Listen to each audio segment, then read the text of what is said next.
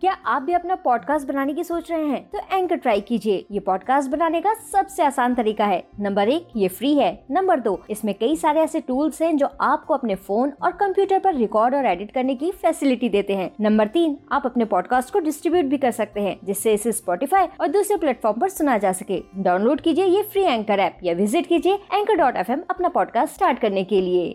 आप सुन रहे हैं स्टोरी विद अनवी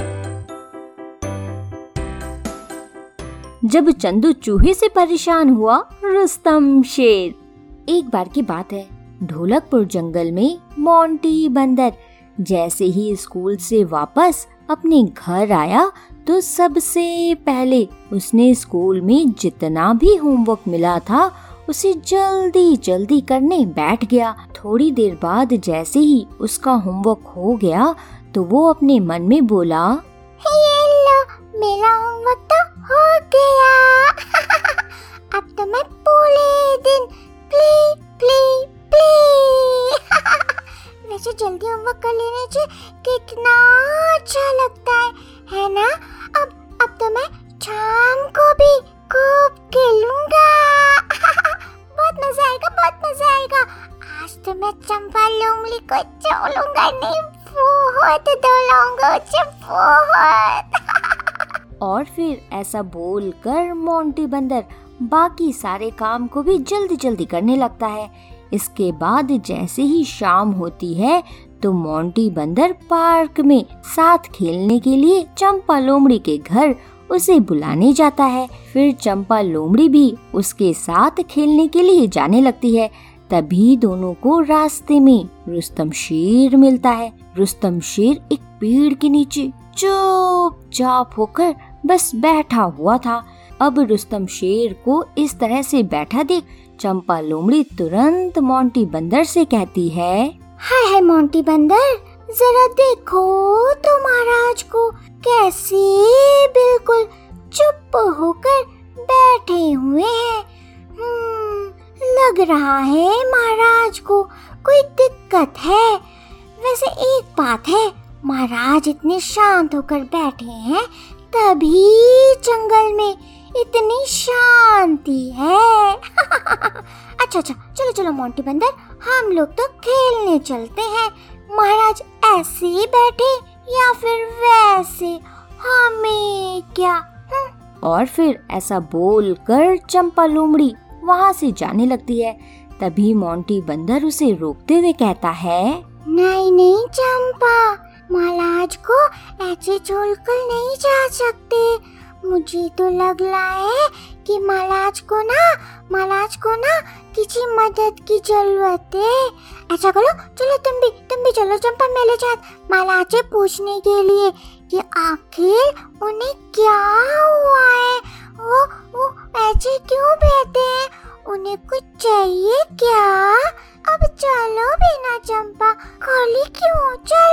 और फिर इस तरह से मोंटी बंदर चंपा लोमड़ी को अपने साथ चलने के लिए खूब बोलता है, लेकिन फिर भी चंपा लोमड़ी उसकी बात नहीं मानती और अकेले ही खेलने पार्क चली जाती है। लेकिन इधर मोंटी बंदर तो रुस्तम शेर को अकेले छोड़ना ही नहीं चाह रहा था, इसलिए वो ही रुस्तम शेर के पास जाता है और उससे बात करने लगता है। तभी बातों ही बातों में मोंटी बंदर रुस्तम शेर से उसके परेशान होने का कारण भी पूछता है।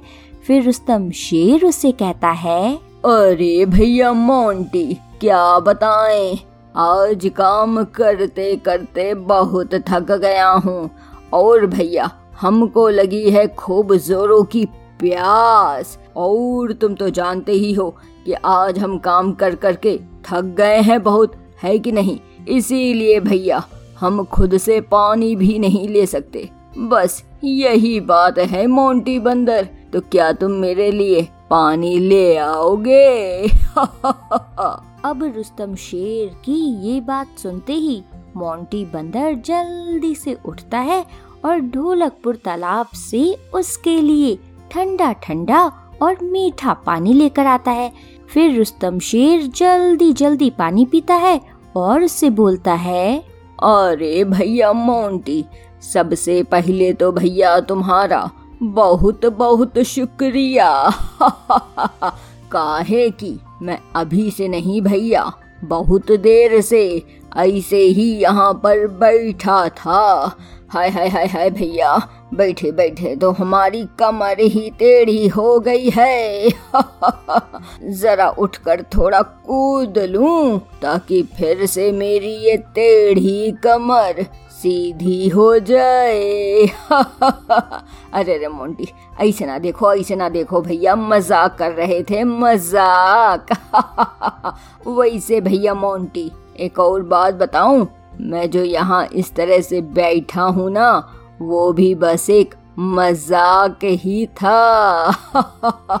वो तो हमने ऐसे ही सोचा कि चलो आज अपने जंगल के सभी जानवरों का सरप्राइज़ टेस्ट लिया जाए। मतलब कि भैया, देखा जाए कि ज़रूरत पड़ने पर कौन मेरी मदद कर सकता है।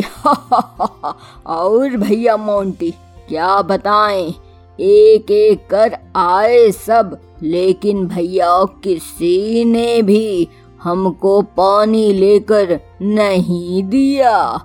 बस हमको देखें और निकल गए। और तो और भैया, उन्हीं सब में चंदू चूहा भी आया। हमने उनसे भी पानी लाने को कहा। फिर भैया मोंटी, हमको देखकर चंदू चूहा, रुका। हमें लगा, देखो चंदू चूहा कितना अच्छा है। अभी हमको पानी ला कर देगा। लेकिन भैया, तभी चंदू महाराज हमको देख कर समझ गए कि हम तो पानी के बिना उठ नहीं सकते, किसी का कुछ कर नहीं सकते। तो भैया, लगे हमको गुदगुदी लगाने। अब हम तो काहे की परेशान होकर चुपचाप बैठे थे तो उसी का जम कर फ़ायदा उठा लिया चंदू चूहे ने। कभी भैया मोंटी, चंदू चूहा मेरी पूंछ को झूला बनाकर जू जू झूले जा रहा था तो भैया कभी मेरी ही पूंछ से हमको गुदगुदी लगाए जा रहा था। बस भैया मोंटी, बस अभी थोड़ी ही देर पहले यहाँ से गए हैं चंदू महाराज। लेकिन लेकिन भैया, तुम मोंटी बंदर खेलने नहीं गए और आकर मेरा हाल चाल पूछा। इसलिए मोंटी बंदर, हमारे इस सरप्राइज़ टेस्ट के विनर हो भैया। अब तुम। ऐसा करता हूँ कि अब जल्दी से सभा बुलाता हूँ और सभा में भी इसके बारे में सबको बताता हूँ। और वो चंद चूहा उसे तो आज मैं छोड़ूँगा नहीं। बहुत परेशान किया है आज उसने। और भैया, अब काहे की मोंटी बंदर तुमने किया है अच्छा काम। तो भैया, अच्छे काम के लिए इनाम तो मिलना ही चाहिए, है कि नहीं? तो भैया, तुमको इनाम में मिलता है फ्री में बग्गा हिरन के जादू को देखने का मौका। आ जाओ आ जाओ जाओ भैया, मेरे साथ आ जाओ, मिलकर चलते हैं सभा में। और फिर इस तरह से अच्छा काम करने पर मोंटी बंदर को इनाम मिलता है और बाकी सभी जानवरों को रुस्तम शेर की डांट। तो बच्चों, क्या सीख मिलती है हमें इस कहानी से? इस कहानी से हमें ये सीख मिलती है कि बच्चों, हमें हमेशा अपनों की खूब अच्छे से केयर करनी चाहिए।